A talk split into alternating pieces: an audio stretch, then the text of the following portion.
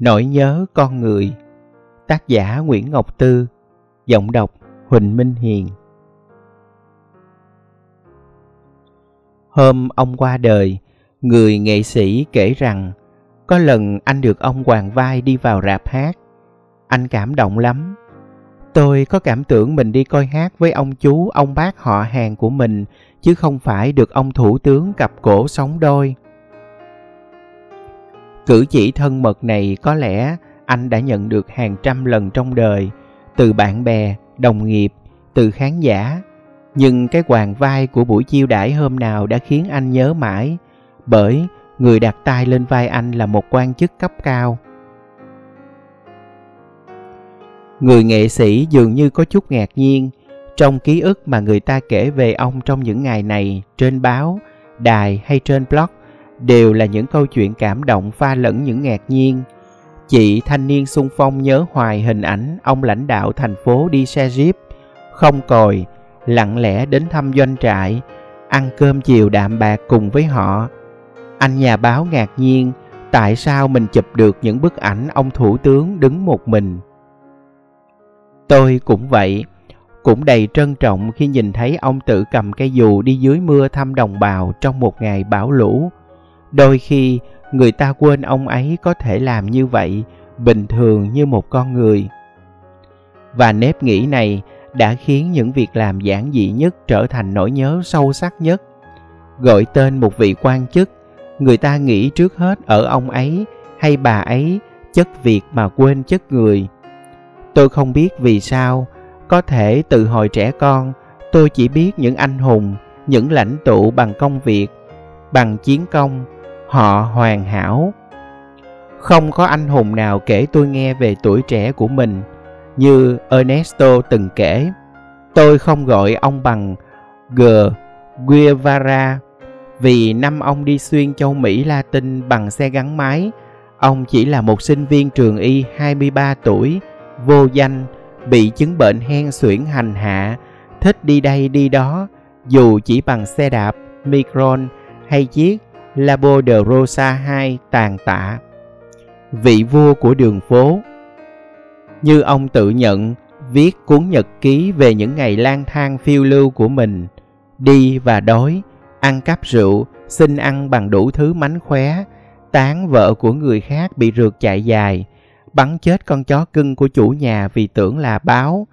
So đo tị nạnh khi bạn đường được phục vụ trong bếp còn mình thì phải chùi rửa bồn cầu. Ernesto trẻ con, dại dột, ngang tàn, lãng mạn và đôi khi liều lĩnh, đầy chất người. Nhưng những anh hùng của đất nước tôi, sự hoàn hảo đã đẩy họ tới một thế giới xa vắng. Tôi càng lớn, càng thấy họ xa hơn chút nữa. Họ không ăn sáng xì sụp ở những cái quán cóc bên đường. Họ không đưa con cái đến trường. Họ không dầm mưa cuốc dòng trồng rau như ba tôi thường làm cuộc sống của họ có cái gì đó bí ẩn, cách biệt. Trong những bức tường công sở cao nhiều chốt gác, trong những đoàn xe công du có còi cảnh sát mở đường, trong những buổi hội nghị quan trọng và long trọng, trong những cuộc đi đông đúc cờ hoa lộng lẫy. Tôi không biết họ có khi nào buồn ngẩn ngơ trước màu nắng xế, họ có vui vẻ hát vóng lên khi thấy hào hứng, yêu đời. Đôi khi nghe mấy bác nông dân vui vẻ nhắc một ông chủ tịch nào đó xuống thăm dân. Ổng làm lớn mà ngồi chèm bẹp ngoài giường nhậu cá lóc nướng trui với tụi tôi, thấy thương hết sức. Mấy ông già khen, mà sao nghe buồn. Giữa làm lớn và ngồi chèm bẹp ngoài giường có gì tương phản, mà người dân tắm tắt như lâu lắm mới nhìn thấy, như hiếm hoi, như một sự kết hợp kỳ tích khi điều bình thường trở thành điều ngạc nhiên, chuyện đó đương nhiên đã không bình thường. Chúng ta ngạc nhiên một ông chủ tịch tỉnh đi làm bằng xe máy. Ông này mà đi bằng xe đạp thì bảo đảm bà con sẽ ùn ùn chạy theo coi, như coi xiết chúng ta reo mừng khi có anh cảnh sát giao thông cự tuyệt tiền hối lộ. Chúng ta ngỡ ngàng khi thấy quan chức cấp cao vừa về hưu tự trả tiền cà phê trong quán nhỏ siêu vẹo bên đường chúng ta vẫn nhận ra ông và yêu quý ông hơn vì điều đó. Cốt cách của một vị lãnh tụ không dựa vào cravat hay chuyên cơ ông đi, hay chiếc xe ông ngồi. Giống như bản chất người nghệ sĩ không phải ở lối ăn mặc, lối nói chuyện hay cách phì phèo điếu thuốc. Giống như phong cách của anh công an không phải là mặt mũi lạnh tanh, chẳng nói cười. Tôi đã từng kể câu chuyện chị bán dạo ở vỉa hè tắm tắt hoài một anh công an biết cười cái biểu cảm bình thường nhất của con người là cười. Bỗng một hôm người ta thấy không bình thường nữa và chúng ta thấy xa lạ, bỡ ngỡ và cảm kích những cái hoàng vai, những lời thân ái, những bàn tay nồng ấm, những câu chuyện bông đùa. Thì ra đã lâu rồi, chúng ta vẫn đi trong nỗi nhớ thênh thang, nhớ người và những gì thuộc về người.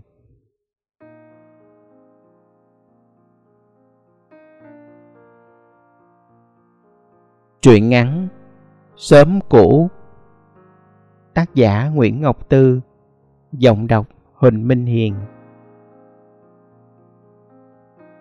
Những gương mặt người, những nóc nhà thưa, những cây cầu khỉ, mỗi khi nhớ về sớm cũ, hiện lên ngay trong đầu cái phát họa giản dị đó, cùng những cánh đồng, mảnh vườn xanh xanh đậm nhạt bọc quanh, một con đường khắp khểnh băng qua sớm bên lối đi lao sậy chập chờn. Và hai cái tivi trắng đen, niềm vui, nỗi sao xuyến không tan của đám trẻ con nghèo, khi những rạ rơm, ao đìa, những trò nghịch, trèo cây hái trái đã tạm khép cùng ánh sáng mặt trời, chỉ còn đêm dài lắm. Nhiều lúc, ngó mưa sụt sùi, nhớ cũng mưa dày, cũng những tối nhão ướt như vậy mình ngoi ngớp trùm cao su đi coi tivi lội bộ cũng xa, mò mẫm trong màu trời nhập nhọn mà hớn hở như đi hội. Tối nào, tuổi trẻ con trong sớm, tối nào cũng xúm lại hai nhà giàu sang nhất sớm. Vì có tivi dán mặt vào cái ánh sáng trắng lung linh kỳ ảo. Có đứa cứ hết chương trình hoạt quả là ngủ khò, ngáy pho pho mà không đêm nào vắng. Vài đứa khác mơ mộng thật thà, cứ khóc òa khi vỡ cải lương tới khúc đoạn trường, cô nguyệt bồng con tới nhà người yêu cũ. Đường về khuya lơ khuya lắc, bạn bè lần lượt tới nhà, cứ qua mỗi ánh đèn là vắng đi đôi bước chân. Rồi chỉ còn lại một mình, đi qua những lùm trăm bầu, lùm tre hình thù kỳ dị bên đường. Tưởng tượng bao nhiêu chuyện ma quái, đêm nào cũng quắn đuôi bỏ chạy. Dậy rồi chiều lại vẫn sao xuyến lặn lội đi hẹn hò với cái tivi nên sớm thêm một nóc nhà, trẻ con mừng hơn cả. Đường bớt vắng, thêm một ngọn đèn, thêm bạn, cùng những điều lạ lẫm. Dì tư sinh tố quẩy thùng kem về sớm, với bảy đứa con gái môi đỏ tóc dài, mớ tiếng huế rặt của nhà dì như mở ra một chân trời mới cả sớm mừng rơn khi biết Odimo có nghĩa cô đi đâu vậy. Trưa nào dì tư cũng quẩy thùng kem ngang qua sớm. Dì gầy, đi hai hàng. Cảm giác nếu chân dị mà thẳng thớm thì sức nặng của thùng kem sẽ khiến dì té nghiêng té ngửa. Cứ xà bát hai hàng, dì rung chuông. Sau tiếng chuông rung là tiếng chó sủa giòn tan. Tiếng người lớn nạt mấy con chó, tiếng trẻ con xin tiền nghe tiếng chuông của dì, chọc ngoậy vào một cái chảo âm thanh, khuấy nó lên, đảo đều rộn rã cho tới khi dì đi xa khuất. Thêm một tiếng cười, lau sậy cũng bớt dày. Đi vắng ba ngày đã thấy bên đường cậm một ngôi nhà mới, thấp tủn. Đất ven đường, chỉ cỏ hoang mọc chen trong đá, bỗng thành cái rẫy dưa bắp xanh rì. Ông sáu rẫy lại mở ra chân trời khác làm bọn trẻ sớm nghèo há hốc với bến te. Con cá vô bỏ vô dỗ nó nhảy nghe dột dẹt. Bà sáu thì điếc đát, hỏi chiều nay ăn cơm với gì? Bà nói, dãy không trồng khoai mì. Hỏi bà ơi, bồ ngót bao nhiêu một bó? Bà nói ừ nhà có nuôi bốn con chó. Ông sáu cuốc đất ở ngoài hè nói giọng vô, cái bà này điếc mà hay nói bà ngõn nghẽn cười. Tối đâu mà tối còn mặt trời mà. Ngày ông sáu tới rồi lại nhổ chồi tha vợ con về xứ. Cả sớm vẫn chỉ gọi ông Nhớ ông vẫn theo nghề rẫy mà gia đình ông gắn bó, như tên dì Tư gắn với thùng sinh tố, cà rem. Như quên luôn tên thật của bà Tám bánh cam, ông Mười cớm bắp, gọi tên một người sớm cũ là gọi cả hình ảnh bàn chân chai, vết sẹo dài, bàn tay khô, màu da sạm và tên những đứa trẻ đã theo cha mẹ đến đây, kết bạn kết bè. Bỗng một sớm vài đứa đi mất, mù mịt như chưa từng có ở trên đời. Cuộc đời lại cặm vào mảnh đất bỏ trống một ngôi nhà mới, những đứa trẻ mới, một số phận mới. Người đàn ông đi chân giả lúc nào cũng bước cấm cúi, thằng bé con chú vác cái bụng to vèo đằng trước, chắc là nó ăn đất quá nhiều. Chiều đi ngang qua gặp nó đang gặm mớ rễ tranh, ba má nó đào bật lên để dòng gieo cải. Nó chìa tay ra khoe, ngọt lắm. Sau này nhớ lại, mắc cười, trẻ con có thể tiệc tùng kết bạn từ mớ rễ cây. Người lớn chậm rãi hơn, họ sẽ rề lại hỏi cư dân mới của xóm, anh thứ mấy, quê quán ở đâu mà tới đây, và ngó cái chân giả cứng đờ, hỏi anh bị thương ở trận nào, Phước Long hả? Tôi cũng bị cái thẹo bự này, ngay trận đó. Câu chuyện bỗng trở nên ngượng ngập. Họ đã từng cầm súng đối mặt nhau, cùng nhau mang về những vết thương. Vết thấy được đã lành, vết lòng vẫn rịn máu. Nhưng người lớn biết cách chữa lành bằng những điều đơn giản. Đem cho tô chè đậu xanh, nửa một măng tre, phụ giúp nhau lợp cái mái nhà, cất chòi vó, xẻ nhau vài gánh nước mưa uống trong mùa nắng, mớ củi chậm qua mùa mưa. Ba của thằng rể tranh đã thôi giấu mình trong lầm lũi, ánh mắt không còn ủ dột cặm xuống chân. Chiều chiều, ông còn vui vẻ tấp tễnh qua bên sớm uống trà. Qua con đường sớm long trong đá, lộn nhổn những ổ gà. hai mươi năm qua với tôi vẫn là con đường đẹp nhất. Nó đưa đón những bàn chân tần tảo, nó chứng kiến những tấm lòng thơm thảo. Thỉnh thoảng, tôi vẫn để nhớ dắt tay về chỗ cũ yêu thích, vắt vẻo trên ngọn cây cao. Ở đó, tôi thấy cô bé bưng đĩa bánh lá mít chan nước cốt dừa đang đi dưới mưa lất phất. Tay nó cầm cái nón nhỏ lóng ngóng che đầu thì sợ bánh ướt, che bánh thì ướt đầu. Cuối cùng, nó che nửa này nửa kia. Đi một đổi đường, cô gặp một thằng bé khác đang đứng chơi.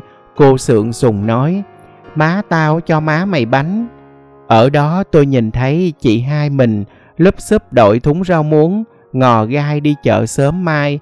Tôi nhận biết từng người quen trong xóm, qua nón, áo, qua cái dáng đi cắm cúi, sắp sải, hớt hải, tất tả hay thông thả. Họ mới là linh hồn của sớm, sau này đi đây đó, đôi khi gặp lại vài khung cảnh y hệt như sớm của mình, nhưng xúc động chỉ thoáng qua rồi tạnh, bởi không có những gương mặt dáng đi thân quen.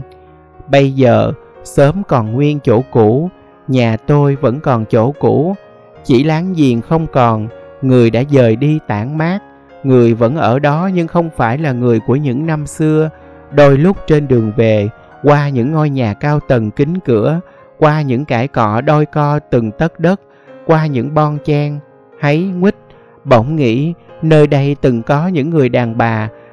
Lúc xay bột làm bánh, họ không quên đông thêm dùa gạo để thơm thảo với láng giềng. Bây giờ họ đã đi về đâu?